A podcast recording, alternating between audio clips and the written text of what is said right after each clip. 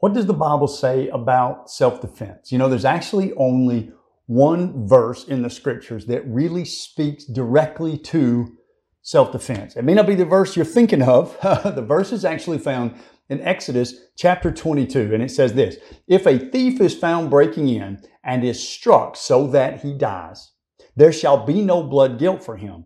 But if the sun has risen on him, there shall be blood guilt for him." And that's in Exodus chapter 22, verses 2 and 3 in the Law of Moses. And we basically read that this way: if someone is breaking into your property to steal from you or to cause harm to you or for reasons that you probably can't discern in the heat of the moment, in that moment when the danger is live and real, you are allowed to defend yourself and your property up to the point of killing the other person if they insist on pushing it that far.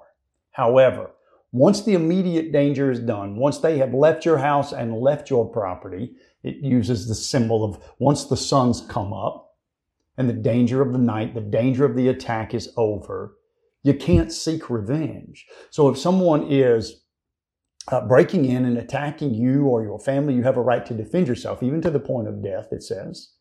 You do not have the right for revenge. So if someone has broken in and done damage to your property or you or your family, they go away, the immediate danger is no longer there, then you need to turn those issues over to the law and to the court. That's how a Christian or a follower of the Law of Moses even would handle that issue.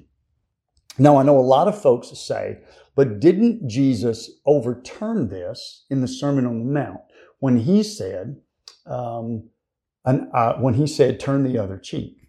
But here's what I think is important to remember.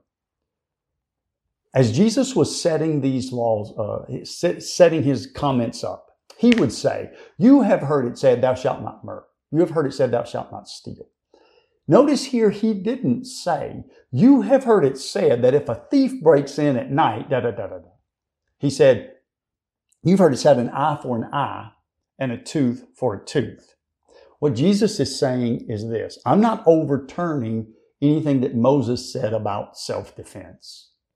What I'm doing is taking something that's been misapplied. So there's this law of sort of equal justice or equal consequences. So what the Law of Moses was saying, and this eye for an eye and a tooth for a tooth was mentioned three times in Exodus 21, in Leviticus 24, and in Deuteronomy chapter 19.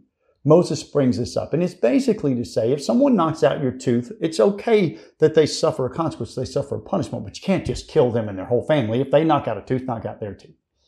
And it was just saying, let's set reasonable consequences. And this is what Jesus is saying. I know you've heard that there should be a just reaction for every infraction, but I say this: if it's just an insult, let it go. That is literally what he is saying. And this, so the phrase that is used for strike on the cheek is literally the phrase for backhanding someone on the cheek. A commentator, a relatively famous commentator named William Barclay, has said that this backhanded slap on the cheek was the most calculated of social insults in the time and in the culture where Jesus lived. And so Jesus is saying, I know there's this law, there's this idea that's steeped in the Law of Moses about equal retribution. But I'm saying to you, if it's an insult, even if it's a calculated, public, humiliating, degrading insult, instead of equal justice, just let it go. And so I think what we would take, now we're not under the Law of Moses today. Jesus told us that he came to fulfill the Law of Moses. The writer of Hebrews is very clear that Jeremiah's prophecy that the old covenant would pass and a new covenant replace it has come to be. And Paul writes in books like Colossians and Romans that we are now under the law of Christ, not under the Law of Moses.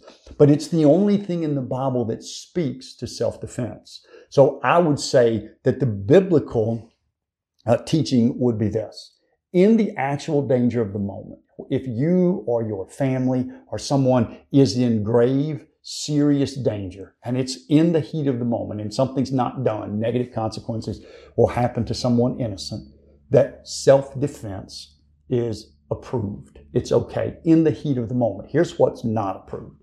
Taking revenge. Once the heat of the moment is done and the immediate danger has passed, then you need to turn it over to the law and to the courts.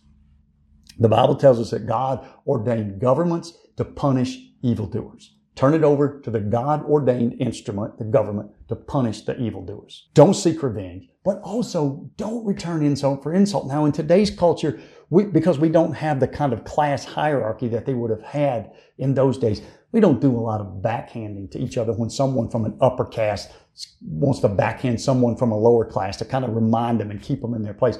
But we do. We roll our windows down on the highway and cuss at each other, and we throw the middle finger at each other. And I think Jesus is just saying this.